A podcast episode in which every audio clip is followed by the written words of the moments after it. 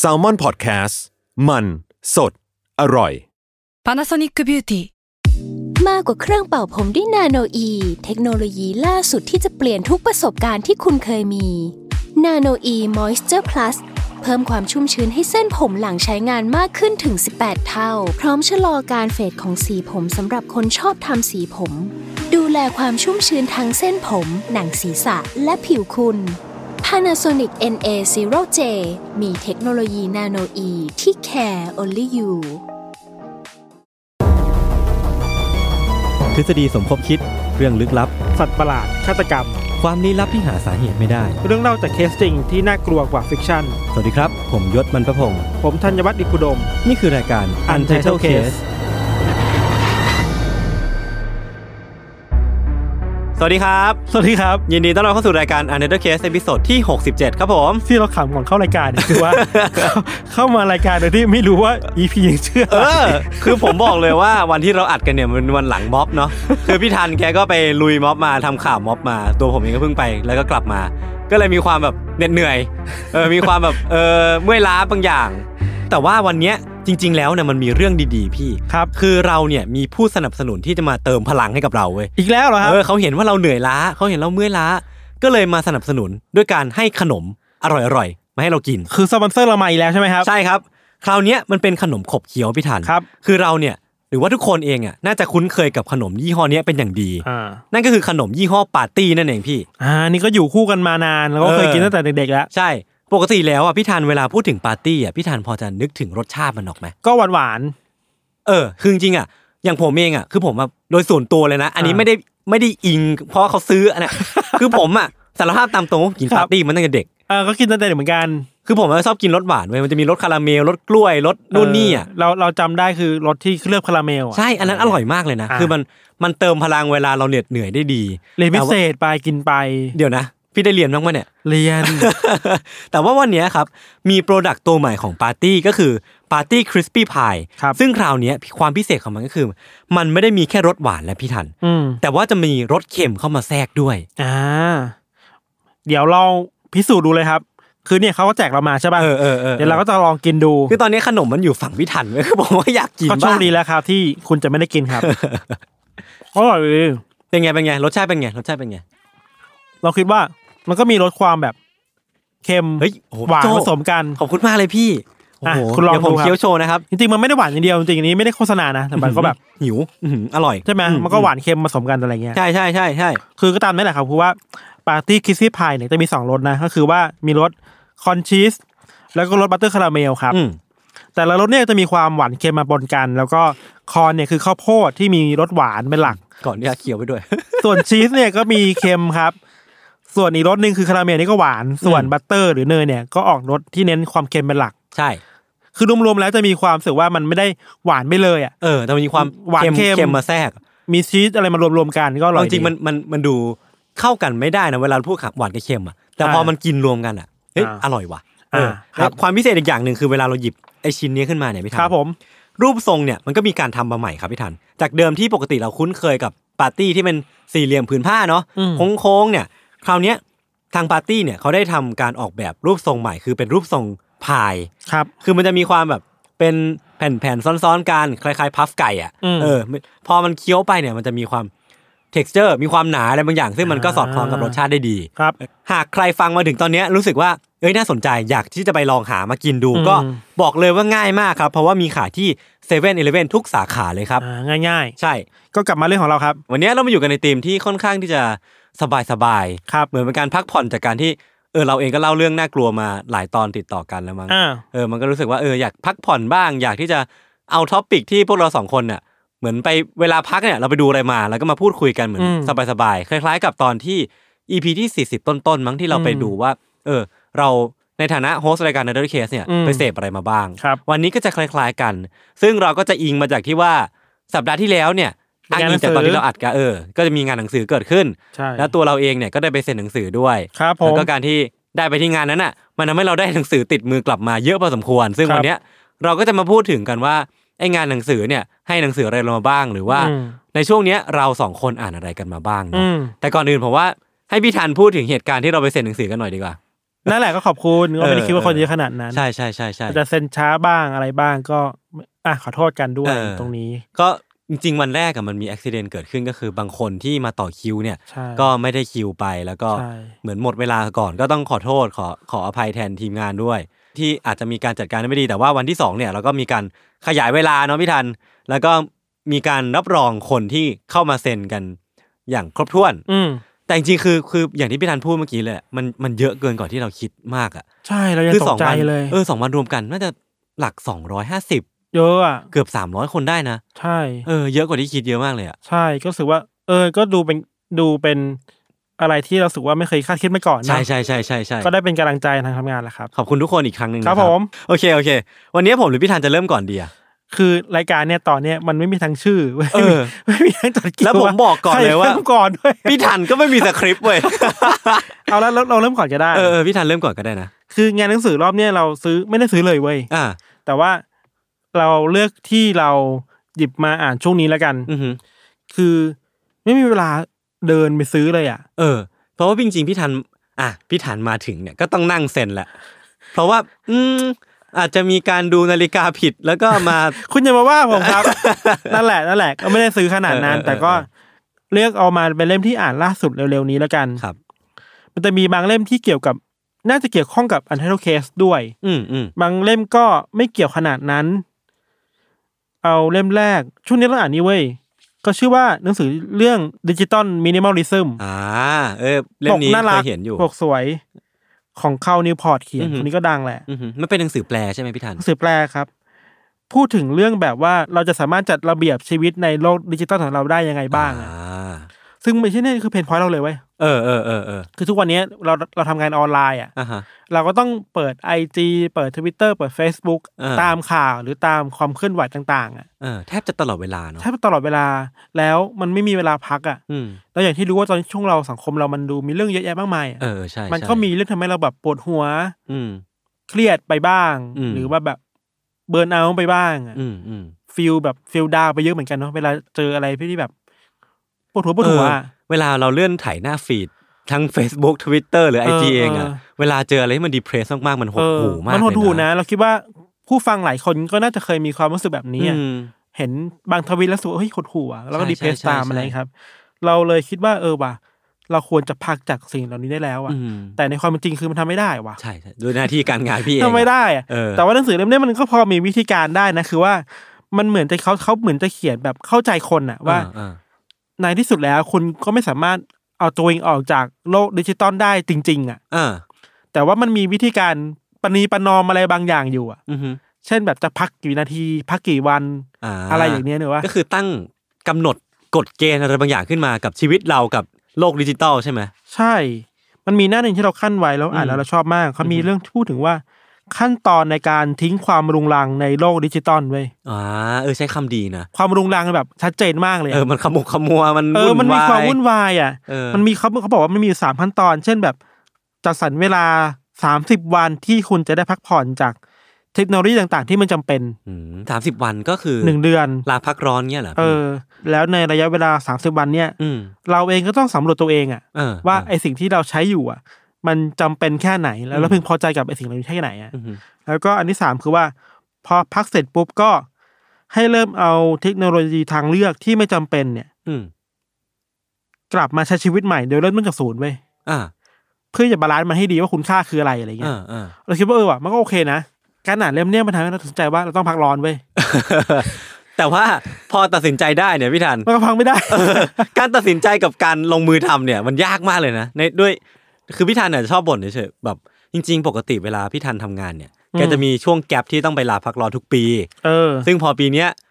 มันไม่น่ามีแกลบนั้นให้พี่อ่ะพี่จะทำยังไง ใน วะ ตอนแรกครับ เราเราวางว่าเราจะพักร้อน ช่วงนี้ ช่วงนี้ สักสองวีค เออ เราก็พักไม่ได้ด้วยเหตุผลมากมาย เอ อ สุดท้ายก็ไปต่อรองกับน้องๆใหม่ว่า อืม ในฐานะเป็นหัวหน้าทีมอะ อ่าฮะ แบบขอโทษนะครับ เราขอ ได้เวลาพักร้อนได้ไหมครับน้ เรียก อ งได้ ๆค ว่า รับ ต้องอ่อนน้อมถ่อมตน อ๋ ไป อ ข น้ อ อง น้ น้ อ อง ง ๆ น้องๆน้องๆก็ พักได้จริง ๆ แหละ เออเออเออ แต่ให้มันมีระยะเวลาแบบที่เขาบอกอะ อืม ที่เราสามารถ เตรียมการได้ว่าจะพักร้อนเขาเนี่ยต้องทำอะไร เออ แล้วระหว่างนี้ก่อนพักร้อนน่ะเราต้องทำอะไรบ้าง อืม แล้วหนึ่งในนั้นที่เป็นเป้าหมายของเราคือว่าเราจะเขาเรียกว่าอะไรนะโซเชียลดีท็อกซ์เหรอ อ่าโซเชียลดีท็อกซ์ก็คือ เออบำบัดตัวเองจากโซเชียลมีเดีย เออ ให้ได้ เออเอออะไรประมาณนั้น นี่ก็เป็นเป้าหมายหนึ่งที่เราได้จากการอ่านหนังสือเล่มนี้พอดีเลย อ่าฮะ เว้ยอันนี่คือเล่มแรกครับ เออแต่มันยากนะพี่ทัน คือผมก็นึกภาพตัวเองที่ตื่นมาแล้ว ไม่เล่นโซเชียลอ่ะ ไม่ค่อยออกเหมือนกันนะ คือมัน อืม เหมือนเป็นส่วนหนึ่งของชีวิตเราไปโดยที่เราไม่รู้ตัว ซึ่งซึ่งเล่มเนี้ยพูดสิ่งเหล่านี้หมดเลยอ่ะ อืม พูดถึงว่าทำไมเราออกไปไม่ได้ อืม หรือว่าเราเรามี attachment หรือว่าเรามีความผูกพันความยึดติดกับโซเชียลมีเดียได้มากน้อยแค่ไหนอะ เออ ทำไมมันถึงเป็นแบบนั้นแล้วเราจะออกจากออกจากปัญหาได้ยังไงบ้าง เอ นะ อ ครับ น่าสนใจของสารพีอะไรครับเนี่ย ของของมอคโคลี่ครับ อ่า เป็นในเครือมติชนเนาะ ใช่ปกสวย อ่า น่ารักมีปกนอกด้วย ก็เราคิดว่าน่าจะเหมาะกับคนที่รู้สึกว่าอยากจะพักจากโซเชียลมีเดีย อืม แล้วอยากจะเข้าใจชีวิตตัวตนของเราในโลกดิจิตอลกับโลกโซเชียลมีเดียว่ามันส่งผลต่อเรายังไงบ้าง เออเออเออบ างทีความเครียดต่างๆ มันก็เกิดจากสิ่งเหล่านี้แหละ เอาจริงมันแทบทุกคนเลยนะที่ควรจะอ่านหนังสือเล่มเนี้ย ใช่ไหม เออ นี่เริ่มแรกครับ ครับผม เล่มที่สองครับ เป็น อันนี้ก็หนักมาหน่อย อันนี้เป็นเล่มเก่าเราเอามาจากกองดองของเราเว้ย โนกองทอง อันนี้ของ Open World ครับ เล่ม อ่า เก่านานมาแล้ว ชื่อว่า Being Mortal ครับ อ่า ชื่อภาษาไทยคือตายเป็น เออ คำคำโปรยคือว่าการแพทย์สมัยใหม่ความตายและความหมายของปลายชีวิต อืม เล่มเนี้ยดีมาก เราเราเคยเปิดอยู่ช่วงหนึ่งแล้วเราก็พักไปก่อนอะไรเงี้ย อ่าฮะ คนเขียนชื่อว่ากาวันดีอาทูนครับ ครับ เขาเป็นหมอ อืม แล้วคุณหมอเนี่ยเขาเป็นหมอที่ดูแลคนไข้ในช่วงที่บั้นปลายชีวิตอะ เออ สุดท้ายอะ อ่าฮะ เขาจะคุยกันว่า เอ้ยชีวิตของบั้นปลายของคนไข้แต่ละคนอะ เออ เป็นยังไงบ้าง เออเออเออ แล้วการแพทย์สมัยใหม่ มันมันทำให้เขารู้สึกดีขึ้นหรือแย่ลงกันแน่นะ อืมใน คือไม่ได้มองเชิงบวกอะเขาตั้งคำถามหลายอย่าง เฮ้ยน่าม าสกน อะ ใจนะ ปกติเวลาเราพูดถึงการแพทย์สมัยใหม่ เรามักจะพูดถึงโอกาสการรอดชีวิตที่มันมากขึ้น ใช่ หรือว่าการสร้างความหวังให้กับคนป่วยมากขึ้น ใช่ แต่ทีเนี้ยไอ้ไอ้เอฟเฟกต์ของการแพทย์สมัยใหม่เนี่ยมันอาจจะไม่ได้ไม่ได้มีแค่ด้านดีด้านเดียวถูกปะ ใช่ใช่ใช่ คือเขาไปดูว่าแล้วสภาพจิตใจของคนที่อยู่ในบ้านปลายชีวิตอะ เออ บางคนที่รู้แล้วว่าตัวเอง อ่าฮะ จะต้อง ตาย ต้อง เสียชีวิต ต้องจากโลกนี้ไปในเร็วๆนี้อะ ครับ เขาประคับประคองความรู้สึกยังไงได้บ้าง อืมอืมอืมเอออันนี้น่าสนใจ ระบบการแพทย์ในสมัยปัจจุบันสมัยใหม่เนี่ย เออ มันเข้าไปดูแลสิ่งเหล่านี้ได้ดีแค่ไหนอะ อืม ซึ่งดีมากเลยนะ อืม มันมีเราคิดว่าเราเราอ่านมาได้ครึ่งเล่มแล้ว แล้วเห็นถึงเขาเรียกอะไรอะความเป็นมนุษย์มากๆอะ อืม คือมีคนบอกว่าชีวิตเราถูกดาดายด้วยความตายอะ อ่ ความกลัวตายอะ เออ แต่ว่าพอเราถ้าถ้ามันเป็นอย่างนั้นจริงๆว่าเราถูกดายด้วยความกลัวตายมาตลอดอะ อ่าฮะ แล้วพอเรารู้ว่าเราจะตายแล้วอะ เรา แล้วเราจะ จะมี มีอะไรที่ดายต่อไปหรือเปล่าอะ เออนี่น่าคิด ไอันนี้หนังสือเล่มเนี้ยพูดถึงเรื่องนี้ดีมากเลยเว้ อย อน่าสนใจน่าสนใจ แล้วก็มันมีอีกบางบทที่เราชอบคือ เช่นพูดถึงเรื่องแบบการุญยฆาตด้วย อ่า แต่แตะบ้างอะไรอย่างเงี้ยครับ อืม ก็น่าสนใจแล้วก็ อีกอันนึงคือ เราไม่ค่อยเห็นหนังสือที่มาจากคุณหมอ อืม ที่พูดถึงการดูแลคนไข้ในช่วงปลายชีวิตเท่าไหร่อ่ะ เออ พอพูดถึงคอนเซปต์อย่างเงี้ยผมนึกถึงหนังสือเล่มหนึ่งที่มันดังมากๆเลยอ่ะของ อืม พยาบาลคนหนึ่งที่แกไปคุยกับคนไข้ที่กำลังจะตายอ่ะ ครับ แล้วก็มานั่งรีเฟล็กว่าอะไรบ้างที่แบบรู้สึกผิด หรือว่ารู้สึกเสียใจที่สุดที่ไม่ได้ทำ อ่า ลงไปส่วนใหญ่ อ่า เขาก็จะตอบมาประมาณว่าสิ่งที่เสียดายที่สุดอ่ะคือสิ่งที่ไม่เคยได้ลงมือทำอ่ะ เออ เออคืออะไรที่ยังไม่เคยทำอะไรที่ตอนนั้นน่ะคิดว่าน่าจะทำอะแต่มันก็ไม่ได้ทำสักทีอะอะไรพวกเนี้ยแหละที่มัน อืม จะอยู่ในฝังเข้าไปในรากลึก แล้วมันมา อืม ค่อยมา อืม รู้สึกตัวได้ตอนที่เรากำลังจะ อืม ไม่มีสิทธิ์ไม่มีโอกาสที่จะทำมันอีกต่อไป อื แล้ว ม อะ พอเราพูดถึงความตายผ่านหนังสือเล่มนี้อะ อืม เราอ่านมาได้ครึ่งเล่มอ่ะ อืม เราไม่ได้คิดถึงแค่เรื่องความตายอย่างเดียวอ่ะ อ่าฮะ เราพูดถึงการมีชีวิตด้วยอะ เออ สุดท้ายแล้ว ออ เวลาเราอ่านหนังสือเรื่องความตายทีไรอ่ะ ครับ มันมันรีเฟล็กกลับมาให้เราพูดถึงเรื่องความหมายของชีวิตอะ เออ ซึ่งเราหาความหมายไม่ได้นะ ใช่ ใช่ คือมันยาก นะ เออโหมันมันเป็นปัจจัยที่มันเถียงกันมาตั้งแต่เอเธนโบราณ ตั้งแต่ กรีกโบรามณ นุษย์มี แล้ว คอน อะ เชียสอะก็ถก เออ เถียงกันเรื่องนี้มาตลอด ว่าความห นะ มายของชีวิตคืออะไรอะ ใช่ ทุกวันนี้ก็เถียงกันอยู่อะ เออ ซึ่งเราก็ยังหาคำตอบไม่ได้หรอกมันยากหาหายากมากอะ ใช่ แต่ว่าพออ่านเรื่องนี้ก็เข้าใจว่า โอเคแหละ ถึงแม้เราจะไม่สามารถหาคำตอบได้ว่าความหมายของชีวิตเราตอนนี้คืออะไรอะ ครับ แต่ว่ามันก็น่าจะบอกเราได้ว่า แล้วเราควรจะทำอะไรในเวลาที่เหลืออยู่อะ เออเออเออเออ เออแล้วการมีชีวิตอยู่ในเวลานี้มันมีคุณค่าแค่ไหนอะ อื มันดูคลีเช่แหละ ใช่ มันดูเป็นคอนเซปต์ที่แบบ มัน เอ ดู อพูดแล้วมัน คลีเช่แหละ ก็เออ แต่ว่ามันมันสำคัญนะเพอเราได้เห็นภาพของความตายหรือคนที่กำลังเดินเข้าสู่ บ้านปลายชีวิตจริงๆอ่ะ เออ เขาอยู่กับมันยังไงเขารู้สึกกับมันยังไง อ่ะฮะ แล้วการแพทย์มันช่วยคนได้ยังไงอ่ะ อ่าฮะ ก็สนุกดี ครับ สนุกแล้วก็ ไม่รู้ว่าจะพูดคำว่าสนุกได้เต็มปากหรือเปล่า มันมีความรู้สึกแบบ มันเป็นหนังสือเปิดโลกไหมพี่ เปิดมุมมองไหม เออเปิดมุมมอง แต่ว่ากำลังคิดถึงว่าฟีลลิ่งที่เราอ่านจากเล่มนี้มันมีความแบบ ไม่ไม่ได้เศร้านะ อืม คือแม้จะพูดถึงเรื่องคนตายหรือคน เออ ใกล้ตาย เออ แต่เราไม่ได้เศร้าเรารู้สึกว่า มันมีอะไรมาอบอุ้มความรู้สึกเราไว้อะ อืม เออมันเข้าใจความหมายแบบนั้นอ่ะ ถูกคิดงี้ป่ะมันแบบ ไม่ไม่ขนาดเอ็นไลเทนอ่ะ อ่า ไม่ใช่อ่ะแต่แค่คิดว่า เออว่ะอันนี้ดีจังเลย อืมอืม เออว่ะเราเราควรจะเดินต่อไปยังไงดีนะครับ อะไร ชื่อหนังสืออีกทีครับ เงี้ยครับ Being Mortal ครับ ของ Open World ครับ ผมขอยืมได้ไหมอ่ะ เอาไปสิ เป็นหนังสือแปลครับ อ่า ไม่รู้ว่าหาหน้าอยู่ไหมนะตอนเนี้ยของ มัน Open มัน World เก่าแค่ไหนอะพี่เล่มเนี้ย พิมพ์ปีห้าเก้าอ่ะ อ่าห้าเก้าก็ไม่นานนะ เออ สี่ปี น่าจะหาได้จากตามงานหนังสือต่าง อืมอืม ไม่น่ายากหรือว่าไม่เข้าใจน่าไม่น่าจะว่ารีดอรี่มีหรือเปล่านะ เออเออลองเราไปหาดูกันนะค ล รั อบ งหาดูครับ อันนี้เล่มที่สองครับ อืม อีกเล่มหนึ่งครับเป็นนักเขียนคนโปรดครับ มูลคามีครับฮารุกิ อ่า มุรามิของเรา อันนี้ก็หยิบมาจากกองดองมากเลยเว้ย คือถ้ายศเห็นนะ ถ้าคุณผู้ชมเห็นนะคือหนังสือเล่มเนี้ยแม่งเน่าเปื่อยแล้วอ่ะ คือเรียกได้ว่า ผ่านการสู้รบกับกองฝุ่น แล้วก็ผ่านกับการสู้รบกับแดดมานาน อันเนี้ยชื่อสชื่อภาษาอังกฤษคือว่า men without women ครับ อ่า ชายที่คนรักจากไป เออเออเฮ้ยผมบอกก่อนเลยว่าผมมันไม่เคยอ่านงานมุราคามิสักเล่มเลยเว้ย ถ้าจะอ่านน่ะเราแนะนำเล่มหนึ่งการปรากฏตัวของหญิงสาวในคืนมันฝนตก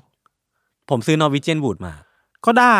แต่สำหรับเราเวลาแนะนำอ่านมูลคามิเรา อ่าฮะ แนะนำเรื่องนี้อ่ะ เออเ อันนี้เขาใจะว่าพี่หนุ่มตอมสุภาชายคนแปล อ๋อ แปลจากอังกฤษมั้งนะ อือฮึ แต่ว่าอ่านง่ายสุดแล้วของมูลคามิสอง อ่า เล่มเนี้ยไม่น้อยเวจินวูดก็แม่นแหละ อ่าอ่าอ่า เข้าใจว่าภาษาอังกฤษชื่อ West of Border South of the Sun อะไรสักอย่าง อ๋อ นั่นแหละ อ๋ออ๋อโอเคนึกออ สนุกมาก คือมันมีความไม่ได้เซอร์เรียลขนาดนั้นนะครับ ส่วนเล่มเนี้ยครับ ชื่อว่า Men Men Without Women เนอะ อ่า ชื่อคือ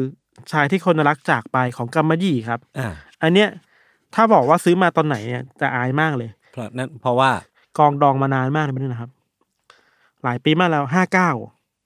ก็สี่ปีเอง สี่ พี่ ปีเอง ไม่นาน ด้วยความที่หนังสือในพิมพ์รอบนั้นนะมันเล็กมากอ่ะที่ยศเห็นนะ เออ มันสามารถเอาใส่กระเป๋าไปได้ อ่าฮะ แล้วด้วยความที่มันใส่กระเป๋าเยอะๆอะมันก็แบบ เปื่อย เปื่อย เปื่อยลุย เปื่ ตายมประสบ ด้วย การณ์ แต่เราชอบนะ มันดูมีผ่าน เอ อะไร อ มา จ เยอะ ริง อะ ๆ ไร นะผ เงี้ ม ย ชอบหนังสือแบบเปื่อยๆมากกว่านะ เออ ขลังดิ ที่เราชอบเล่มนี้แล้วกลับมาอ่านอีกที เพราะว่ามันเหลือแค่ประมาณทักยี่สิบเปอร์เซ็นต์เองแหละ อ่าฮะ ที่จะจบแล้ว มันเป็นรวมเรื่องสั้นประมาณเจ็ดเรื่องของมูราคามิ อ๋อ มันเป็นหนังสือรวมเรื่องสั้น ใช่ แล้วก็เหมือนเข้าใจว่าเขาเลือกเอาธีมที่มันค่อนข้างจะใกล้เคียงกันน่ะ อืม มาใส่ให้ได้มากที่สุด อืม จุดเรื่องเนี้ยมันจะมีจุดร่วมอะไรบางอย่าง เช่น มันจะมีสไตล์มุลคามิอ่ะ อ่า เช่น อยู่ดีๆ แล้วมีคนหนึ่งจากไปโดยไม่บอกเหตุผลน่ะ อ่าฮะ อันนี้คือโคตรอันในทุกเคสเลยนะเว้ย เออ มีความนี่ไงมันนึกถึงตอนที่พี่ที่พี่ทันเล่าอะเรื่องบริษัทรับทำคนหายอะ เออ อยู่ดีก็หายตัวไป เออ ไม่มีเหตุผล เออ อันนี้ก็ญี่ปุ่นเหมือนกันน่ะ ครับ แล้วสไตล์มุลคามิจะมีอะไรแบบเนี้ยครับ เช่น มีแมว แมวดำปะ แมวดำอะไรอย่างเงี้ยมุลคามิชอบแมวใช่ไหมหรือ เออ ว่า ก็มีคนรักที่จากไปแบบไม่มีเหตุผลน่ะ มีเพลงแจ๊ส หรือไม่ก็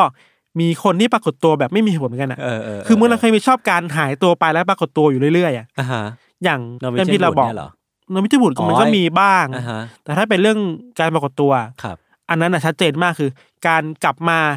หายไปกลับมาหายไปกลับมาหายไป อ่า ซึ่งมันโอ้ยมันทัชคนนะ อ่าา อะไรเงี้ยครับ แต่ ส่วนเล่มเนี่ยมันก็มีตีมแบบนั้นเหมือนกัน คือผมอะเคยได้ยินมาว่างานของมูราคามิอะไม่ได้ทัชกับทุกคน จริงจริงจริง แล้วมันทัชกับพี่ทันไหม อยู่ที่ว่าจังหวะไหนของชีวิตมากกว่า เออว่ะแต่พยพูดจริงนะ เออ คือบางเล่มอ่ะ ที่เราอ่านมุลคามิมา บางเล่มเราก็ไม่อิน อืม แต่บางคนบอกว่าเนี่ยอันเนี้ยดีมาก อืม เราไม่อินเท่าไหร่ อืม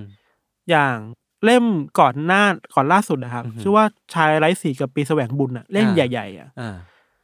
เราคิดว่าถ้าเราอ่านเมื่อตอนที่เราอยู่มปลาย อือหือ หรือมหาลัยเราจะไม่อินเว้ย อืม แต่ถ้าเรามาอ่านตอนชีวิตที่มันแบบวัยสามสิบแล้วอะ ผ่านอะไรมาเยอะ โคตรอินเลยอะ เออ มันพูดถึงคนที่มันแบบแพชชั่นมันหายไปสีมันหายไป อ่า ตามหาสีในชีวิตอะไรเงี้ย เออเออน่าสนใจแฮะ อะไรเงี้ยคือเออช่วงเวลาบางช่วงเวลามันก็เหมาะกับหนังสือบางเล่มอะครับ เออเออ หรือมุลคามิแบบเล่มเนี่ย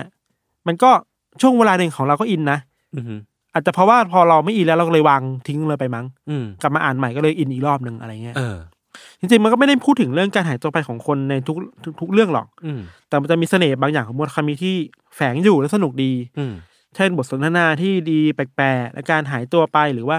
คนที่ทำอาชีพเหมือนจะไม่มีอะไร อือฮึ แต่เขามีชีวิตที่น่าสนใจ เช่น มีบทหนึ่งพูดถึง เข้าใจว่าเป็นเป็นคนที่ขับรถเป็นโชเฟอร์อะ อ่า ให้กับเจ้านายอะไรเงี้ย อ่า แล้วก็มีบทสนทนาในรถที่มันดูแบบมุลคามิมากเลยเงาเงาๆเปรียวๆอะไรวองวองๆอะไรเงี้ยก็ดีนะแบบ เช่นแค่การขับรถแบบสมูทมากอ่ะ อ่าฮะ มุลคามิสามารถเขียนให้มันดีแบบ โห นี่คือปรัชญาเลยบางอย่างหรือเปล่าวะอะไร เอ้ เงี้ ย ย ผมอยากลองว่ะเออเดี๋ยวผมไปลองอ่านดูดีกว่า มันต้องใช้ใช้ความอินประมาณหนึ่งครับ อืมอืมอืม หรือว่าอีกมีอีกตอนหนึ่งที่อยากจะขายคือ พูดถึงแบบคนที่กลับมานั่งที่เดิมตลอดอะ อ่าฮะ ในสถานเนี่ยเขาจะในสวนอะไรอย่างอะ อ่า แล้วเขาเจออะไรบางอย่างที่มันเปลี่ยนไปเรื่อยๆเรื่อยๆเรื่อยๆอะไรเงี้ย เออเออเออ เออคืออย่างของมูลคามิมีมีมีการอยู่กับความรู้สึกจำเจ อ่าฮะ ไม่จำเจ การหายไปการออกไปตามหาได้ที่หายไปอ่ะ เออเออ อัน ค นี้ วาม เรา ความจู่ๆก็เกิดงี้ป่ะ เออความจู่ๆก็เกิดหรือความจู่ๆก็หายไปอ่ะ เออเออ อันนี้เราถึงบอกว่ามันค่อนข้างใกล้เคียงกับอันเดอร์เคสสุดละ เออมีความแบบไม่ make sense อะไรบางอย่าง แต่ว่าใน เออ ความไม่ make sense มันก็ make sense ในแง่ของการเล่าเรื่องของมุราคามิเนาะ เออหรือแบบ อันนี้พูดถึงรวมๆในเล่มอื่นของมูลคามิครับ อือฮึ เขาจะแบบชอบออกแบบตัวละครที่แปลกๆอ่ะ เออ นตัวเอกที่ไม่สมบูรณ์อ่ะ อืม สมมติเป็นผู้หญิงที่คนนี้หน้าตาดีมากเลย อืม สุดท้ายแล้ว เดินไม่ค่อยดี อ่ามี มีปัญหาในการเดินอะไร เออ เงี้ มี ย ความเว้า จะมี แหว่ง เสน่ห์เสน่ห์อะไรบางอย่าง เออเออน่าสนใจ อะไรเงี้ย น่าสนใจ ดี น่าสนใจ แต่ถ้าคนอยากจะเริ่มอ่านมูลคามิเพิ่มเติมอะเราคิดว่ามีอีกซีรีส์หนึ่งอันนี้ยาวหน่อยสามเล่มหนึ่งคิวแปดสี่ อ่าหนึ่งคิวแปดสี่ อันนี้ก็ดัง เออ อั อั นนี้เราอ่านตอนมหาลัย ก็ ก็ดีนะ แต่ว่าต้องใช้ความอดทนหน่อยเพราะมันสาสามม เล่ม เล่มจบ แต่ว่าสนุกมาก หนุกมากเลยเหรอ่ะ ถ้าถ้าถ้าอินน่ะ เออ จะแบบอ่านจบรูปเดียวได้เว้ยสามเล่ม ไอ้เหี้ยคือผมได้ยินมาว่ามันเป็นเรื่องของมิติเวลา เออโลก รื่องของ คู่ขนาน โลกคู่ขนานอะไรบางอย่าง อันนี้ก็เหมาะกับเทโรเคส เออเออ ถ้าคนชอบ เออ เรื่องแบบนี้เช่นแบบ อยู่ๆก็แบบออกไปอยู่อีกโลกหนึ่งอ่ะ อือหือ แล้วจะกลับมายังไงอ่ะ แต่มันไม่ได้เกี่ยวข้องอะไรกับหนึ่งเก้าแปดสี่ถูกป่ะ ไม่บอกไม่สปอย อ้าว แต่ว่ามันมีเอลเมนต์อะไรบางอย่างที่โคตรอันเทโรเคสเลยเว้ย เออออออ เช่นลัทธิแปลก อ่า ๆองค์กรพิเศษ องค์กรแปลกๆชายชุดดำอะไรเงี้งยค์กรับ องค์กรลับ โลกคู่ขนาน แล้ อี ว ก คู่คนนาน มีมนุษย์แปลกๆโผล่มา เอออ ไรเงี้ย เออ สนุกมาก หรือว่าหนึ่งคิวแปดสี่คือหนังสือเล่มที่หล่อหลอมให้พี่ทันกลาย เป็น ไม่ไม่เป็นกันนั่นแหละ ครับ โอเค อันนี้จริงๆก็มีที่เป็นนอนฟิกชันกับฟิกชันสามเล่ม อืม จริงๆเวลาโจทย์เขาบอกว่าเป็นหนังสืออะ ครับ เราเป็นคนที่เนิร์ดอะเราเลยชอบอ่านมังงะเว้ย เอ้ยผมก็ชอบ เล่มนี้อ่านอยู่สองเรื่อง เออ ตามอ่านอยู่คือคิเมสโนะยายบะ อ่า ดาบพิฆาตอสูร ที่เพิ่งเป็นจบอนิเมะไป เอออันนี้โหเราเราเพิ่งมารู้จักว่ะ อืม แล้วคือสนุกมาก อืม แล้วสิ่งหนึ่งที่เราคิดว่าเอามาดึงมาใช้กับ Another Case ได้อะ อ่า คือทุกครั้งที่เวลาปีศาจจะถูกฆ่า อ่าฮะ มันจะมีแฟลชแบ็กเว้ย เออเออ ว่า เออ ว่าปีศาจตนเหล่าเนี่ยก่อนจะมาเป็นปีศาจอ่ะ ทำ เจอ อะไร อะไร มา มา บ้า บ้าง ง เอ้ยมันก็มีความเอมพัตตีประมาณหนึ่งนะ เออเออเออ เออเราคิดว่าอะไรเนี่ยมันหล่อหลอมความเป็นเอมพัตตีในตัวเราได้ แล้วก็ อันนี้ก็น่า เหมาะกับ สนใจนะ Another Case อ่ะ ออ เช่นเวลาเราเล่าถึงเรื่องฆาตกรต่อเนื่อง ใช่ หรือเรื่องต่างๆเราจะบอกว่าเฮ้ยคุณเข้าใจปลายทางไม่ได้นะ เออ คุณต้องรู้ว่าระหว่างทางเนี่ยมันมีอะไรเกิดขึ้นบ้างอะไรเงี้ย เพราะว่าพี่ทันจะเน้นย้ำเสมอว่า เออ ถ้าสมมุติว่าเราเล่าแค่ต้นกลางจบ เออมันก็ไม่ได้อะไรต่อ ใช่ มันไม่ได้อะไรต่อ มัน แต่ ไป ว่า ต่อ ถ้า ไม่ได้อะ ถ้าเรามาดูว่าตอนต้นของที่ไม่ใช่หยงเหยื่อฝ่ายเดียวอ่ะ อืม ของฆาตกรเองอ่ะ อืม คือเราไม่ได้ต้องการจะสร้างความชอบธรรมให้กับ อืมอืม ฆาตกรหรอก แต่เขาแค่อยากเผยแพร่มุม เออ ด้านเดียวไปด้วย แต่จำเป็นต้องเข้าใจเบื้องลึกเบื้องหลังด้วย เอออ อะไรเงี้ย เออเออ ก็เหมาะนี่สนุกดี แต่ว่าคิเมสึโนะยาบะเนี่ยแบบเวอร์ชันบางงะนี่มันจบเลยนะ เราไม่รู้เลย อ่ะ เราตามอ่านอยู่เรื่อย อ๋อ ๆเห็นเขาบอกว่าใกล้จบแล้วมั้งหรือจบแล้ว ที่ ไม่ อ่าน รู้ ตามอ่านแปลไทยใช่ไหม เล่มอ่ะ อ่า ที่มันออกมาเป็นเล่มใช่ไหม เออ อีกอันหนึงคืออ่านต่อเนื่องๆคือ Attack on Titan อ่าอ่าา อันนี้ทุกคนน่าจะ น่าจะ อ่าน เคยได้ยิน เออ แต่ถ้าใครที่เป็นแฟนมังงะนี้จะรู้ว่ามันเข้มข้นมากแล้วแหละ ขณะเองก็เป็นเอเลนได้นะ เอเรนอะไรเงี้ยพี่พีเสดออะไร เอ เงี้ย อ ก็ก็สนุกดีแล้วใกล้จบแล้วแหละมั้ง อือหือ เขาบอกว่าจะจบแล้วก็คงจบจบ มัน แล้ว เข้าสู่ช่วงพีคแล้วใช่ไหม มันมันยื้ออะ คือแอ t แทกของไททันอ่ะผมตามตอนแรกๆเว้ยพี่ ตามแบบห้าหกเล่มแรกอ่ะ อ่า ซึ่งรู้สึกว่าพล็อตมันน่าสนใจมากเลยนะ มันมีความแบบ โอ้ การเมืองมีความเซอร์เรียลมีความแบบ หลังจากนั้นจะมากกว่านั้นอีก เออเออเออ คือ ถึงแม้จะมีอะไรบางอย่างที่มันเฉลยมาเรื่อยๆอะแต่ อือฮึ รู้สึกว่ามังงะเรื่องเนี้ย มันก็ มันก็สื่อถึงอะไรหลายอย่าง การเมืองมันเข้มข้นมาก เอ เลย อ นะ เออมันวางพล็อตมาได้ดีนะ การปกครองคนการใช้ความกลัวในครอบงำคนยังไง ครับ หรือการหลอกลวงประชาชนยังไง เอออ ไรเงี้ยหรือมุมแบบไททันเราแปะป้ายไททันว่าเป็นยังไงนะ อ่าฮะ อะไรเงี้ยค ห รั รื บ อแม้กระทั่งในหมู่คนเองก็มีอิมโพสเตอ ร์ ที่เป็นไททันอยู่ด้ว เอ ยอเอออินโฟเซอร์หรือว่า เออ อะไรอีกอะถ้าจะดึงมาสนใจคือ อ๋อ การ เรื่องเสรีภาพอิสรภาพแหละ อืมอืม จริงๆ เราคิดว่าแก่นของไททันมันคืออะไรเนี่ย การต่อสู้กับขอบเขตที่เราคิดว่าเราสู้ไม่ได้อะ อืม ปลดแอกตัวเองยังไงบ้างอะไรเงี้ย เออหรือ ตัวละครมันมันถูกดายด้วยอะไรแบบนี้อะ อืมหรือแม้กระทั่งที่มาของกำแพงเองอ่ะ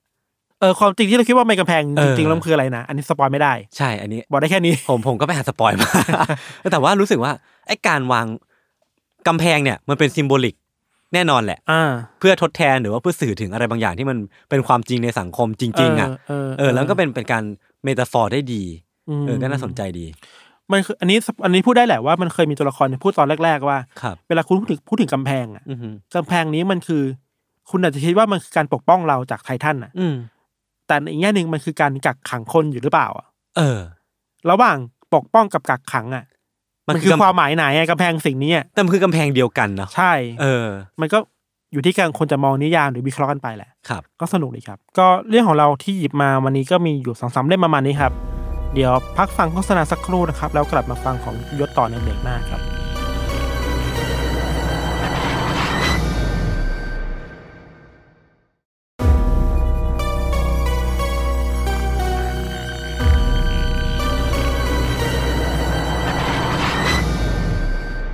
โอเคครับแล้วก็กลับมาอยู่ในเบรกที่ 2 ของรายการ u n d e r Case นะครับ ผมพูดเหมือนเดิมทุกอาทิตย์เลย ผมเริ่มเบื่อแล้วเนี่ย แต่ทีนี้เรามีพิเศษ ฮะ ยังไง เราไม่รู้ว่าชื่อตีมอะไร เออว่ะอาทิตย์เนี้ยมันจะขัดเขินเนี่ยนะ ปกติผมจะต่อ ด้วย ยังอยู่กันในทีมนี่ อาทิตย์เนี้ยไม่มีทีม คือแม่งโคตรฟรีดอมเลย วันเนี้ยผมจะมารีวิวกึ่งกึ่งๆรีวิวแล้วกันว่า ในงานหนังสือเนี่ยผมไปไปซื้อหนังสือเรื่องอะไรมาบ้าง เล่มแรกเนี่ยคือ เลิกงามยามปารีสของเออร์เนสต์เฮมิงเวย์ หรือว่าชื่อภาษาอังกฤษเนี่ยคือ movable Fe- feast คือก็ไปตามมาจาก readery แหละ คือรู้สึกว่าเล่มเนี้ย ม readery รีวิวไว้ แต่ก็จำไม่ได้นะว่ามันเป็นยังไงบ้าง อืม แต่ว่ารู้สึกว่า เออคุณคุณชื่อ แล้วก็เคยอ่านงานของ Ernest มาบ้าง O Man and the Sea อ่า ออ เริ่ ก็ ม ลย ดัง ใช่ก็เลยลองอ่านดู กลับมาเล่มที่สองนะครับ ของเฮอร์มันเฮเซครับ สิทธานถะ อันนี้ก็ดังเหมือนกัน ก็คือเล่มเหลืองๆเนี่ยแหละ เอ้ยปกสวย เออเออมันเป็นมันเป็นซีรีส์เลยพี่ คืออีดิชันเนี้ยน่าจะทำมาทุก ๆ เล่มของคุณเฮอร์มันเดเซ่นี่แหละ จริงๆก็ไม่ได้รู้เรื่องหรอกมันเกี่ยวกับอะไรซื้อมาก่อน แล้วก็ซื้อหนังสือรวมเรื่องสั้นของคุณเฮมมิงเวย์มาอีกเล่มหนึ่ง ทำไมชอบเฮมิงเวย์เหรอ ผมชอบภาษาเขานะ จริงๆ ภาษามันเรียบง่ายดี แล้วก็ซื้อ Common Sense ของโทมัสเพนมา นี่ก็เป็นเล่มที่แบบดัง อืม คนรีวิวกันนะช่วงนี้ แล้วก็เศรษฐศาสตร์ความจนของสำนักพิมพ์ซอลแล้วก็อันนี้ actually I'm an introvert ของนักเขียนเกาหลีชื่อว่านามอินซุก คุณเป็นอินเทอร์เวิร์ดเหรอครับ ใช่ใช่พี่ คือถ้าผมบอกว่าผมเป็น introvert พี่เชื่อปะ ไม่เชื่อหรอก แล้วก็หนังสือรวมเรื่องสร้างของออสการ์ไวล์แล้วก็ไอ้นี่ของสำนักพิมพ์กามาหยี่ชื่อว่าในที่ระโหฐาน คือจริงๆมันเป็นนักนักเขียนอิตาลีครับ ชื่อว่ามาโกมิซิโรลี อืม ไม่แน่ใจว่าอ่านถูกหรือเปล่านะ คือผมว่าอ่านเล่มก่อนหน้านี้ของเขาชื่อว่าสำนึกของช้าง อ่า เออ มันเป็นเรื่องของครอบครัวครอบครัวหนึ่งที่มีลูกชายมีลูกสาวแล้วก็อะไรสักอย่างอ่ะ คือจำพล็อตหลักๆ ไม่ได้ แต่รู้สึกว่าสำนวนการเขียนหรือว่าการวางพล็อตหรือว่าการเฉลยเรื่องของเขาอ่ะมันน่าสนใจดีก็เลย ไปตามซื้อเล่มต่อมา คือวันเนี้ยที่จะโฟกัสสับพิธันน่าจะมีสามเล่มหลัก ครับผม ๆ เล่มแรกคือขุนศึกศักดินา แล้วก็พญาอินทรี า เออคือมันเป็นเรื่องของหนังสือของคุณนัทพลใจจริง อาจารย์นัทพล เออใช่สำนักพิมพ์ฟ้าเดียวกัน ครับ คือเล่มเนี้ยมันเป็นกระแสอยู่ในช่วงนี้ เราเราเห็นภาพคนที่ไม่ต่อคิว เออ ขอลายเซ็นอาจารย์นพลโอ้โหพีค คือแบบ มากเลย มันเป็นอะไรเป็นมันเป็นปรากฏการณ์ไหมพี่ทันรู้สึกยังไงกับปรากฏการณ์เนี้ยในแง่ของคนที่อยู่ในวง เรา การ คิดว่า นี้มนน จริงๆ ชื่อของอาจารย์นพลน่ะ ก็ เออ เป็น เออ นักวิชาการในเชิงที่พูดถึงประวัติศาสตร์ การเมืองไทย มาหลายปีมากมากๆแล้ว เออเออเออ สมัยที่เราเรียนหนังสืออ่ะรั ขอ ฐ ฝัน ศาสต ใฝ่ ร์ ในฝันนั่นเหลือเชื่อ เออหนังสือที่อาจารย์นศัยมาให้อ่าน อือฮึ ก็ต้องอ่านหนังสืออาจารย์นพลบ้างมาแหละ อ่าฮะ เคยเคยมีอาจารย์นพลมาบรรยาย ในคลาสการเมืองกับปกครองไทยอยู่ครั้ง อืม สองครั้งอะไรเงี้ย อืม เป็นอาจารย์พิเศษอะไรเงี้ย อือฮึ ก็โอ้เก่งจัง เออ ดีชื่อมาเรื่อยๆแต่คิดว่าช่วงนี้ที่แกพีคเพราะว่า สภาพสังคมการเมืองแหละ เออบ รรยากาศบรรยากาศมันการเมืองมันตื่นตัวกันมากเนาะ เออเออเออ แล้วจังหวะเดียวกับที่อาจารย์นพลออกเล่มนี้มาพอดีอะไรเงี้ย มันก็เลยแบบบูม เข้า พลุแตกเลย เออดีอะไรเงี้ย คือกลายเป็นว่าถนนเส้นที่กำลังเดินอยู่มันกำลังมุ่งหน้าไปหา อะไรบางอย่างที่คนเนี่ยต้องการอ่านเพื่อตาสว่างอ่ะ เพื่อเข้าใจ เพื่อเข้าใจ อะไรม ห ก รือว่า ขึ้น อะไรบางอย่างคือหนังสือเล่มเนี้ยมันก็อย่างที่พี่ธันพูดก็คือแบบออกมาในอย่างถูกที่ถูกเวลา อืม คือหนังสือเรื่องเนี้ยมันเป็นหนังสือในชุดสยามภาค สยามวิภาคของฟ้าเดียวกันมั้ง เออ แล้วก็หนังสือเล่มเนี้ยเป็นเป็นพูดถึงเรื่อง การเมืองของไทย อืม ในยุคหลัง 2475 ก็คือปฏิวัติ ครับ แล้วก็มันจะมาสิ้นสุดตอนประมาณ 2,500 ต้นๆนะครับ ครับ แต่ว่าในช่วงระยะเวลาประมาณ 25 ปีเท่านั้นเองอ่ะ มันมีการรัฐประหารเกิดขึ้นกี่รอบก็ไม่รู้อ่ะ อืม แล้วก็ในดีเทลของมันเนี่ยมันมีอะไรเกิดขึ้นบ้าง แล้วก็ อืม กลุ่มขั้วอำนาจ คือเขาก็จะพูดว่าในการเมืองไทยอ่ะมันไม่เคยมีครั้งไหนเลยที่ไม่มีขั้วอำนาจไหนที่เป็นใหญ่ เพราะฉะนั้นมันจะ สลั มี บกันไปเรื่อย เออ มันก็สลับกันไปเรื่อย มีการเกาะกันของขั้วอำนาจนี้ เกาะกันของขั้วอำนาจนู้น แล้วก็เปลี่ยนไปเรื่อยๆ มีคนนี้ที่ อืม กำลังเป็นกำลังหลักในการเมืองไทยณตอนนั้น ม แล้วก็พากันไปดูอะครับว่าในแต่ละครั้งที่มันเกิดรัฐประหารน่ะมันมีการดีลอะไรเกิดขึ้นบ้าง โดยทุกครั้งที่เขาหยิบยกเรื่องราวมาเล่าเนี่ย ด้วยความที่ว่าหนังสือเล่มนี้มันเป็นการต่อยอดมาจากวิทยานิพนธ์ปริปริญญาเอกของอาจารย์นัทพล ครับ เพราะฉะนั้นการเล่าเรื่องเนี่ยมันเป็นโคตรแฟกต์อะมันเป็นการยกเอกสารทางวิชาการ อืม จดหมายเหตุ หรือว่าอะไรต่างๆ เป็นบันทึกของทั้งไทยและก็เทศเนี่ย มันเลยกลายเป็นว่าข้อมูลต่างๆที่อยู่ในหนังสือเล่มเนี้ยมันค่อนข้างที่จะน่าเชื่อถือได้ อืม แล้วก็กลายเป็นว่าเราเราเข้าใจประวัติศาสตร์มากขึ้นว่าไอการที่ประเทศไทยมันเดินทางมาถึง ปัจจุบันเนี้ย อืม มันเกิดอะไรขึ้นบ้างวะ ผ่านอะไรมาบ้าง ใช่คือผมใช้เวลาอ่านหนังสือเล่มเนี้ยแค่สองวันเท่านั้นเองอะหนังสือ สนุกใช่ไหม สนุกมาก สนุกมากแบบสนุกมากจริงๆอ่ะ คือ ภาษาแกก็ไม่ได้มีลูกเล่นอะไรขนาดนั้นนะ คือแกก็เขียนบทความวิชาการเนี่ย อืม แต่ด้วยดีเทลด้วย ด้วยความที่มันเป็นข้อมูลใหม่มากๆสำหรับผมอะนะ อืม ก็เลยรู้สึกว่ามันมันค่อนข้างเปิดโลก แล้วก็มันหนังสือมันยินยอมให้เราอ่านต่อไปเรื่อยๆจนจนจบภายในสองวันอ่ะ ไม่ได้คิดว่าเป็นวิชาการขนาดนั้น ใช่ อารม ใช่ ณ์ขนาด อ่าน นั้น ง่าย ใช่ อ่าน ไหม ง่าย ครับ จริงๆ ก่อนหน้านี้ผมเคยอ่านหนังสือของอาจารย์ธงชัย ครับ ของฟ้าเดียวกันนี่แหละ อืม คืออันนั้นจะค่อนข้างวิชาการจะอ่านไม่ค่อยรู้เรื่องมาก อืม เออเออแต่ของอาจารย์นัทพลแกอ่านง่ายกว่า ทุกคนที่เป็นประวัติศาสตร์อาจจะช่วยสไตล์การเขียนแก เออเอออะ นั่ไรนแหล ประมาณนั้นอะไรประมาณนั้น อีกคนหนึ่งถ้าจะอ่านแนวนี้นอกจากอาจารย์นพดานธงชัยอ่ะอีกคนหนึ่งคืออาจารย์เกษียณเดชาพีระ อ่าฮะจันนิธิ อาจารย์นิธิก็จะเป็นเชิงประวัติศาสตร์ เล่มล่าสุดไม่ล่าสุดนานมาแล้วแต่ชอบชอบมากเล่มหนึ่งเราอ่านของมติชน อืม ของอาจารย์พิษพงศ์สวัสดิ์คณะรัฐศาสตร์จุฬาชื่อว่า อืม เผด็จการวิทยา อืม คืออาจารย์ในเขียนทำไมเราจำเป็นต้องเข้าใจเผด็จการด้วย เออเออเออเออ ถึงไม่ได้แค่ประเทศไทยนะ อ่าฮะ คือแบบในในทั้งทั้งโลกอะไร เอ เงี้ย อเออ ก็เออสนุกดีเห็นภาพโครงสร้างว่า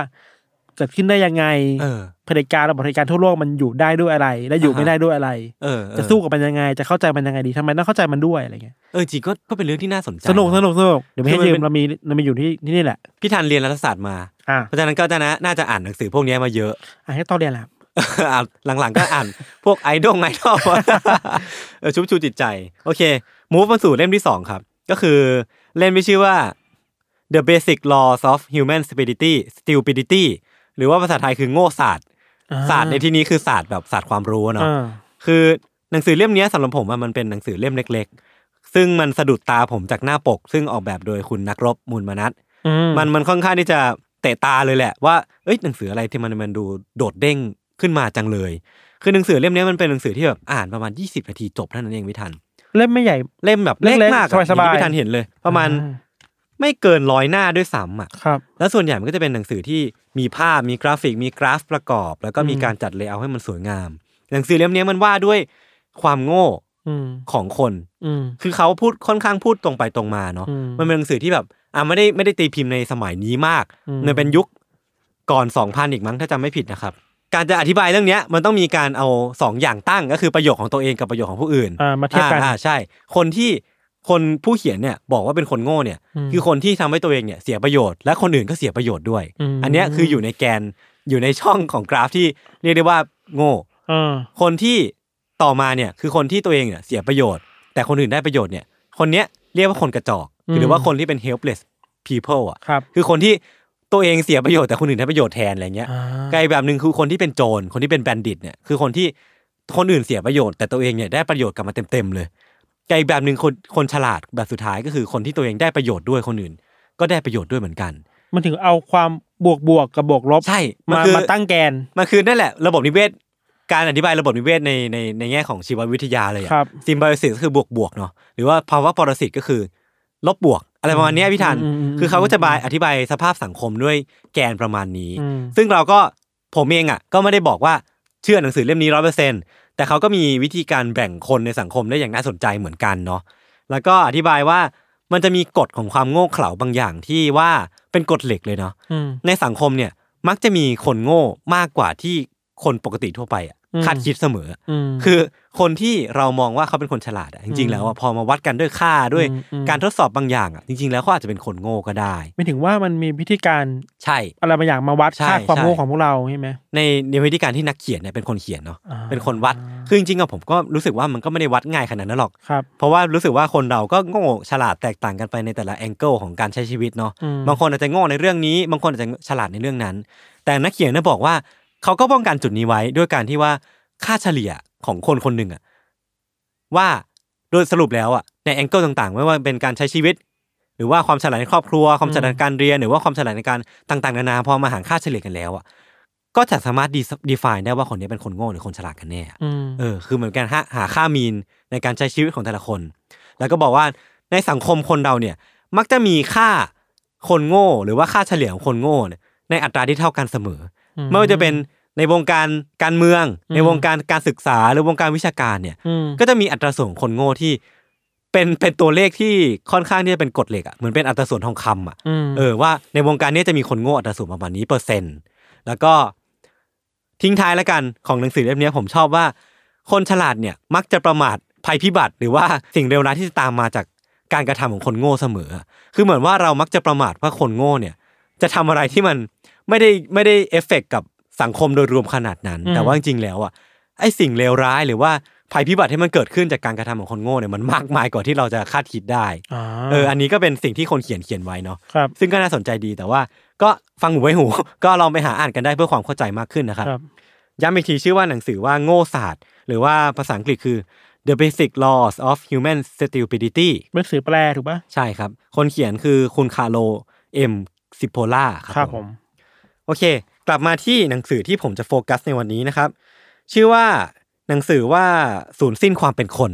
อืม ของคุณดาไซโอซามุ อืม ไอ้หนังสือของสำนักพิมพ์เจลิต อืม แปลโดยคุณพรพิรุณกิจสมเจตนะครับ อืมเล่มนี้ก็ดัง เธอพี่ทางเคยอ่านไหม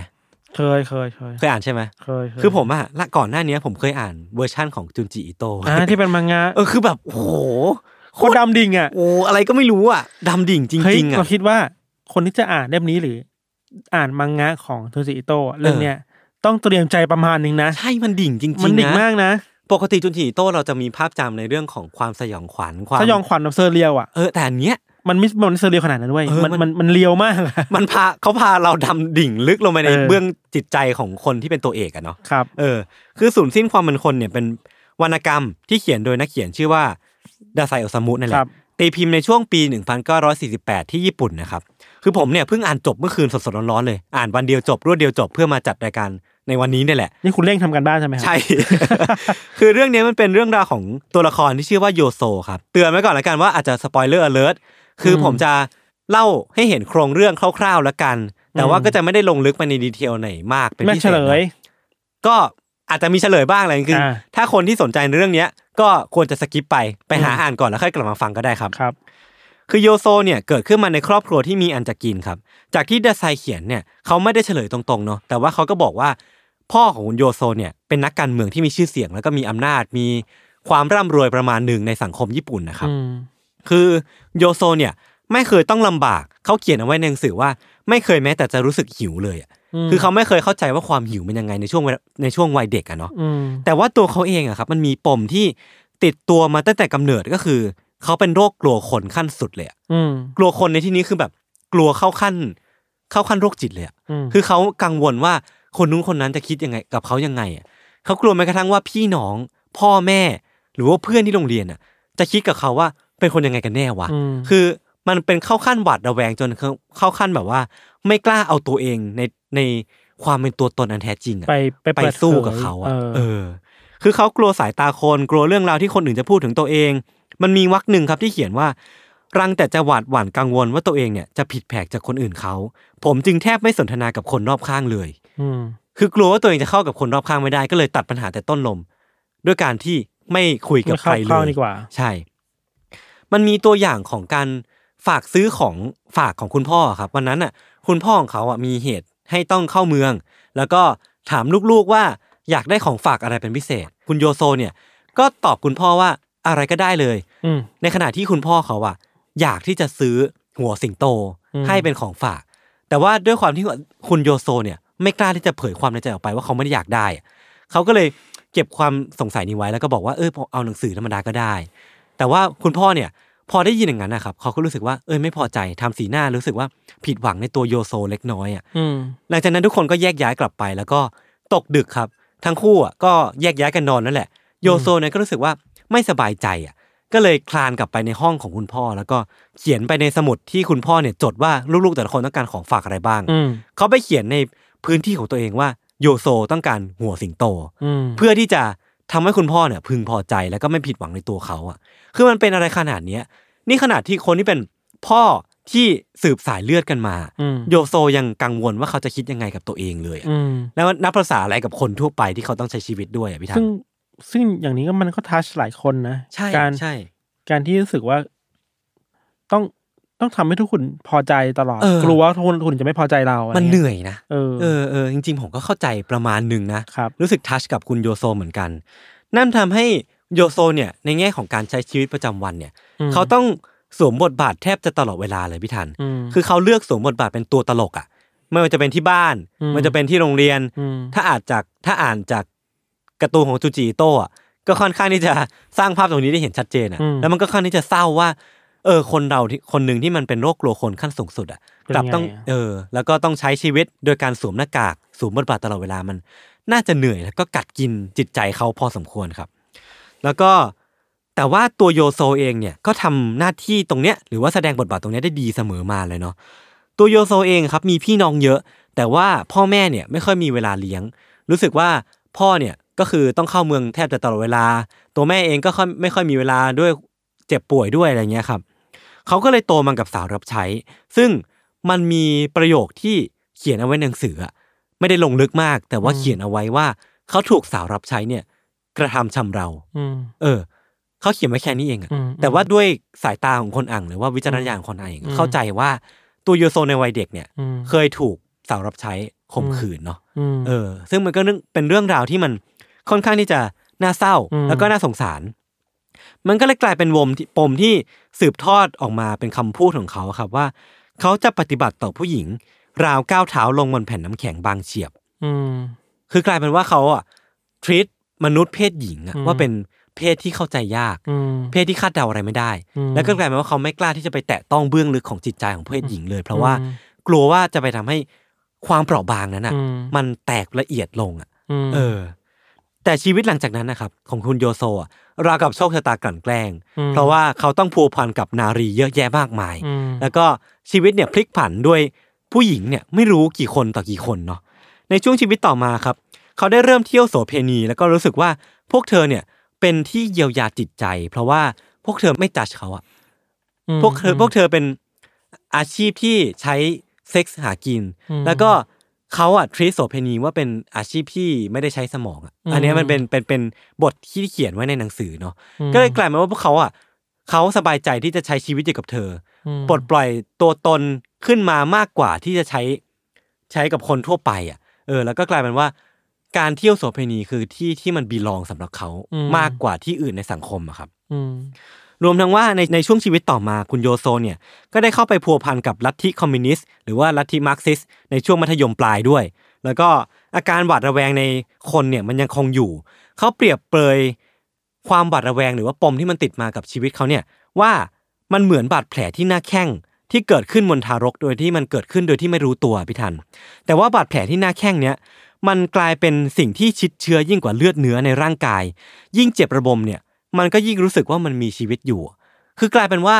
ถ้าให้ผมตีความจากประโยคเนี้ยเขาเหมือนเหมือนตีความบาดแผลที่หน้าแข้งอ่ะ อืม เหมือนปมที่ว่าเขาเกิดมาเป็นโรคกลัวคน แล้วว่าไอ้โรคกลัวคนเนี้ยมันกลายเป็นสิ่งที่เชฟความเป็นตัวตนเขาได้ดีกว่าชีวิตเขาเสียอีกอ่ะ ครับ และยิ่งเขารู้สึกกับมันมากขึ้นเท่าไหร่อะมันก็ยิ่งเป็นสิ่งที่บอกว่าเขาเจ็บปวดกับมันมากขึ้นเท่านั้น แล้วก็รู้สึกว่าไอ้สิ่งเหล่าเนี้ยมันทำให้เขารู้สึกมีชีวิตมากขึ้นเท่านั้นอะ อืม คือมันก็กลายเป็นว่ามันเป็นความบิดเบี้ยวในจิตใจของยุนโยโซที่มัน อืม อธิบายยากเหมือนกัน ชีวิตและจานังหุนโยโซเนี่ยมันค่อนข้างดำดิ่งครับ เขาไปพบรักกับไม้ในบาร์พากันฆ่าตัวตาย ผู้หญิงตายแต่ว่าเขารอด หลังจากนั้นมันก็ยิ่งดำดิ่งไปเรื่อยๆ ไปแต่งงานติดมอร์ฟีน เพื่อบรรเทาอาการเจ็บปวด แล้วก็จนถึงขั้นต้องเข้าโรงพยาบาลประสาท ยิ่งโชคโชนเขายิ่งเข้าใจชีวิตและก็สังคมมากขึ้น สังคมเนี่ยเขาอธิบายในหนังสือว่ามันคือการต่อสู้ระหว่างปัจเจกชน เมื่อผ่านพ้นก็ต้องผ่านพบกับมนุษย์รายถัดไป เพื่อเหมือนเป็นการปลดล็อกมิชชั่นอะไรบางอย่างอะ อืม พอเขารู้สึกว่าเขาโอเวอร์คัมมนุษย์คนนี้ได้อะ อืม มันก็ไม่มีสิ้นสุดอะพี่ทัน ก็ยังมีมนุษย์คนต่อไป รอให้เขาต้องไปเผชิญหน้าแล้วก็เอาชนะให้ได้อยู่ดีอะก็กลายเป็นว่ามันไม่มีการที่จะเอาไอ้อาการกลัวคนของเขาหมดไปจากโลกนี้ไปได้แน่นอนอะ เขาก็เลยเปรียบมหาสมุทรอันเวิร์งว้างเนี่ย มันไม่ใช่สังคมหรอกมันคือมนุษย์เหมือนเราๆเนี่ยแหละ อืม ที่ว่ามันเข้าใจยากเหลือเกิน เออ ประมาณนี้พี่ถันคือแก อืม แกนเรื่องของคุณของของศูนย์สิ้นความเป็นคนเนี่ย อื เนอะ ม อืม ก็ต้องบอกว่าสปอยมากๆเลยนะ ใช่ คือเรียกได้ว่าเอาแก่นเรื่องมา แต่ว่าคือผมรู้สึกว่ามันมันเป็นเรื่องที่การดำเนินเรื่องอ่ะ มันไปเรื่อยๆอ่ะ อืม แต่ว่ามันไปเรื่อยๆในแง่ vertical อ่ะ อื มันพาเราจากสูงสุด อืม มาลงไปต่ำสุดอ่ะของชีวิต อืม ของคุณโยโซอะคือแทนที่เราจะดำเนินไปข้างหน้า อืม อันนี้มันเหมือนว่าดำเนินลงลงไปข้างล่างเรื่อยๆ และยิ่งเขาใช้ชีวิตไปเรื่อยๆ ยิ่งแก่ตัวลง กลายเป็นว่าคุณโยโซอ่ะต้องผ่านพบเผชิญหน้ากับเหตุการณ์ที่มันค่อนข้างที่จะน่าเศร้า แล้วก็น่าหดหู่ ครับ อืม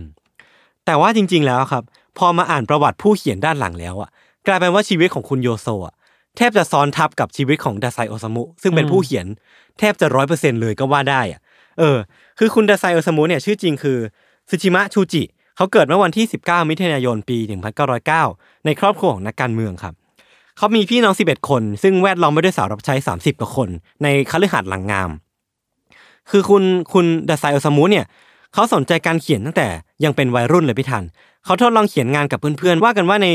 สมัยมัธยมเนี่ย เขาทดลองเขียนงานกับเพื่อนๆ ประมาณ 200 ชิ้นน่ะ ครับ แค่ในช่วงวัยมัธยมเนาะ ก็เลยกลายเป็นว่าในช่วงวัยเท่านั้นเองอ่ะ เขาก็เผยแววความเป็นนักเขียนออกมาตั้งแต่ตอนนั้นแล้วอ่ะ เออ แล้วก็จุดเริ่มต้นของการสูญสิ้นความเป็นคนของคุณดาไซโอโซมูเนี่ย มันเกิดขึ้นเมื่อตอนที่นักเขียนไอดอลของเขาอ่ะ คนหนึ่งที่ชื่อว่าริวโนสเกะอาคุตังาวะ อืม ซึ่งเป็น ดั คนเขียนราชมอน อืม แล้วก็ขับปะ เขา ครับ ได้ฆ่าตัวตาย นั่นทำให้มันเป็นจุดพลิกผันนะพี่ฐานว่า เอ้ย เวลาเรานับนับถือใครมากๆ หรือว่าเวลาเราเชิดชูใครมากๆอ่ะ อืม แล้วเขาคนนั้นอ่ะฆ่าตัวตายหรือว่า เกิดภัยพิบัติหรือว่าเกิดภัยเพศกับเขาอ่ะ อืม มันมันกลายเป็นทรมากลายเป็นบาดแผลในจิตใจของคุณอาศัยอสมุมาก เสียจนเขา เออ มันเริ่มที่จะกลายเป็นหนทางสู่การสูญสิ้นความเป็นของเขาตั้งแต่ตอนนั้นอ่ะ เราไม่รู้เหมือนกันว่า นี่เราพูดแทนเขาไม่ได้หรอกว่า อืม เขาเจ็บปวดเพราะการฆ่าตัวตายหรือเจ็บปวดเพราะว่าคนนั้นเขาจากไปอ่ะ เออเออเออ รวมๆคือว่าอาจจะเจ็บปวดว่าเขาจากไปจาก ใช่ โลกนี้มากกว่า ใช่ใช่เออ ไม่รู้ว่าผิดหวังหรือว่าเสียใจกันแน่ เออ แต่ว่า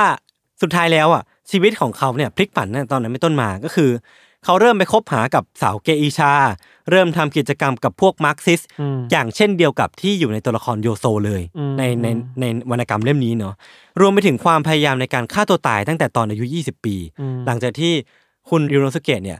ทำการปลิดชีวิตตัวเอง อืม หลังจากนั้นนะครับเขาก็ได้ไปร่ำเรียนวรรณกรรมฝรั่งเศสที่มหาลัย แล้วก็ได้ไปได้ได้ไปมั่นหมายกับโสเภณีที่เขาเคยพบรักด้วยชื่อว่าฮัสโยะก็การมั่นกับโสเภณีครั้งเนี้ยทำให้เขาต้องถูกตัดออกจากวงตระกูล ครับ แล้วก็กลับหันมาใช้ชื่อที่ชื่อว่าดาไซโอสมูทนี่แหละเป็นครั้งแรก เพราะว่าเขาถูกตัดออกจากวงตระกูลที่เขากำเนิดมาเนาะหลังจากมั่นกันได้วันเดียวพี่ทันเขาก็ดันไปพบพบรักกับสาวเสิร์ฟที่เพิ่งเจอกันได้วันเดียว และทั้งคู่เนี่ยก็ได้พากันไปฆ่าตัวตายที่ทะเลอะ เออฝ่ายหญิงไม่รอด แต่ว่าเขารอด ม ก็เลยกลายเป็นว่าโยโซเองอ่ะ หรือว่าดาไซโอซามุเองอ่ะ ก็เจอเหตุการณ์เช่นเดียวกับที่โยโซเจอในวรรณกรรมเล่มนี้เหมือนกันที่ว่าเขากับสาวที่เขารักเนี่ย พากันไปฆ่าตัวตาย แต่ว่า อืม ตัวผู้หญิงเองอ่ะไม่รอด แต่ว่าคุณดาไซแล้วก็โยโซเองเนี่ย อืม รอดชีวิตกลับมา แล้วก็ต้องพกเอาบาดแผล หรือว่าเอารูโหว่ในจิตใจนั้นออกมาใช้ชีวิตด้วย เออ หลังจากนั้นนะครับเขาก็เริ่มทุ่มเทให้กับการเขียนมากขึ้น แต่ว่ามันก็ยังไม่ประสบความสำเร็จครับ เขาสมัครงานที่หนังสือพิมพ์ก็ไม่ผ่าน พยายามฆ่าตัวตายอีกครั้งแต่ก็ไม่สำเร็จ ในขณะเดียวกันก็ล้มป่วยเพราะว่าไส้ติ่งอักเสบจนขั้นหนัก จนต้องใช้ยาแก้ปวดพานิบัลฉีด จนมีอาการเสพติดยาไอ้ยาแก้ปวดนี้อีกอ่ะ ครับ แล้วก็ในขณะเดียวกันก็ต้องหย่ากับภรรยาที่ชื่อว่าฮัสโยะเพราะว่าฮัสโยะเนี่ยไปมีชู้ แล้วก็กลายเป็นว่าช่วงชีวิตหลังจากนั้นนะครับ มันดิ่งลงหนักมากๆ มันก็เลยนำไปสู่ว่า เขาต้องไปบำบัดที่โรงพยาบาลจิตเวชแล้วก็ในที่นั้นเองครับ เขาก็ประกาศออกมาว่า ไม่มีใครเคารพแล้วก็ปฏิบัติต่อเขาในฐานะมนุษย์อีกต่อไปแล้ว ตัวเขาเนี่ยหมดสิ้นความเป็นคนโดยแล้ว สิ้นเชิง นั่นจึงเป็นที่มาว่าทำไมเขาถึงเขียนหนังสือเล่มนี้ออกมาได้ ดำดิ่งเหลือเกิน เพราะว่าเขาเอาตัวเองเนี่ย หรือว่าเอาเรื่องราวของตัวเองเนี่ย ไป อืม ซ้อนทับกับตัวละครโยโซนั่นเอง อืม ครับ ประมาณนี้ประมาณนี้เอ้ยพี่ทันเคยอ่านของจุนจิโต้ถูกปะ เราชอบโทมิเอะอะ เออเออหมายถึงว่าที่จุนจิโต้เขียนเรื่องสูตรซึ่ง ใช่ ความเป็นคนอ่ะ อ๋ออันนั่นก็ดี แต่ เออ ที่เราชอบสุดคือโทมิเอะมากกว่า อ่าฮะ ว่ามันมันได้ดาขนาดนั้นอะ เออ เราอ่านอ่านไปแล้วรู้สึกว่ามันมวนทองมากเลย ใช่ ซึ่งเขาเป็น ใช่ คนน่ะ เอาจริงๆคือในงานหนังสือผมพลาดอย่างหนึ่งคือผมอะอยากที่จะไปซื้อบ็อกเซตของจุนจิอิโต้เออแต่หาไม่เจอหรือว่าลืมก็ไม่รู้อะสุดท้ายก็ไม่ได้มันกลับมา เราสะสมอยู่หลายเล่มเลย เออเออ แต่ที่ชอบสุดคือโทมิเอะไว้ยที่เราบอกเขาว่า โห มันเซอร์เรียลมากอะ น่ากลัวนะครับโทมิเอะ โทมิเอะคือแบบผู้หญิงที่แบบ ถ้าตายไปแล้วก็สามารถงอกตัวเองขึ้นมาใหม่ได้เรื่อยๆะ เออ ไม่มีวันจบสิ้นอะไรเงี้ย ตัวละครคาแรคเตอร์ดีไซน์ของคุณจุนจิอิโต้เนี่ย เก่งนะ มีความมีความครีปปี้อะ เออ เธอเป็นผู้หญิงที่ดูหน้าตาธรรมดาธรรมดาไว้หน้า เออ ม้าผมยาวๆ แต่กลายเป็นว่าไอ้ตัวละครที่ดูธรรมดาเนี่ย อืม มีความบิดเบี้ยวมีความน่ากลัวมีพลังนี่มันน่ากลัวมากๆอะ หลังจากทำอะไรได้บางอย่างอะ เออเออ ห เอ มายถึ อ งว่าตอนแรกอาจจะดูปกติแต่ อ่าฮะ แต่บางตัวละครก็ไม่ไม่ปกติแต่แรกนะ ใช่ใช่ใช่ใช่ แต่ว่ามีการดีไซน์อะไรบางอย่างของของอาจารย์จุนจิที่แบบเก่งมากอะ เออออ เช่น ออ ไม่รู้ชื่อเรื่องอะไรที่เด็กที่สามารถพ่นตะปูได้อะ เอ้ยอันนี้ไม่เคยอ่านอะ แล้วก็อีกอันหนึ่งคือที่ที่เป็นเรื่องที่เป็นปลา อ่า แล้วมีเครื่องครอบ บ้าอันนี้อันนั้นบ้ามากอ่ะ โคตรโคตรน่ากลัว อันนั้นบ้าจริงอ่ะ อันนั้นน่ากลัวมากอ่ะ แล้วที่น่ากลัวหลังจากนั้นคือว่า พอเครื่องมันไม่มีปลาแล้วอ่ะ อ่าฮะ มันก็เอาคนอ่ะ ใช่ ไปใส่อ่ะ เออ เนี่ย เถื่อน น่ากลัวมาก เออน่ากลัวน่ากลัวน่ากลัว น่ากลัว ไปห อันนี้เราอ่าน กั ตอนมัธยม เออเหมือนกัน ไปเช่า หมื การ์ตูนอ่าน ใช่ใช่ผมอะน่าจะหาอ่านตามเน็ตมันเพราะว่าหาซื้อยากนะหนังสือ เออ ของอาจารย์จุนจิอ่ะ ครับ อืมโอเค ส่วนส่วนที่ความเป็นคนอะเราคิดว่ามันก็มีเรื่องบางเรื่องที่ต้องระวังหน่อยแหละคือแบบ ม การการทรีเซ็กเบอร์เกอร์ไม่ค่อยดีอะไรเงี้ย ใช่ใช่ การ ใช่ มอง ใช่ ว่าเขาเป็นคนแบบไม่มีสมอง ซึ่งมันก็ไม่ค่อยใช่ถู เอก อ ปะ มันเป็น mindset ของตัวละคร ซึ่ง เออ ผมก็ไม่แน่ใจว่ามันเป็น mindset ของคุณดาไซโอสมุด้วยหรือเปล่า อืม เราก็ไม่มีความรู้ไปจัดเขาตรงนี้เนไม่อะ ไม่รู้เหมือนกันว่าเป็นยังไงแต่คิดว่า ก็เห็นว่าคนแต่ละคนที่มันที่อยู่ในในเรื่องเนี้ย อืม เจออะไรมาบ้าง อืมอืม แล้วไอ้ส่วนที่ความเป็นคนอ่ะจริงๆแล้วเราพวกเราทุกคนมัน พร้อมจะเป็นอย่างนั้นหรือเปล่าวะ เออ ปัจจัยอะไรทำให้เราเป็นอย่างนั้นได้บ้างอะไรเงี้ยครับ เออเออเออ ก็อย่างนั้นแหละ โอเคครับ วันนี้เรื่องที่ผมและพี่ธันเตรียมมาก็มีประมาณนี้ ในที่สุดตอนที่เราไม่มีสคริปต์กันเนี่ย จริงๆผมก็มีบ้างนะแต่ก็ไม่ได้มีจดละเอียดอะเนาะ อ่า มันก็ได้จบลงได้อย่างด้วยดีมั้ ครั ง บผม เออ เราก็เอาตัวรอดมาได้นะพี่ธัน ครับ ผมขอตบมือให้ตัวเอง ทั้ง โอเคก็ติดตามรายการ n a d e r Case ต่อได้ในเอพิโซดต่อๆไปทุกช่องทางของ s ซ m o n Podcast เช่นเคยครับผม ครับ วันนี้พวกผมสองคนก็ลาไปก่อนสวัสดีครับ สวัสดีครับ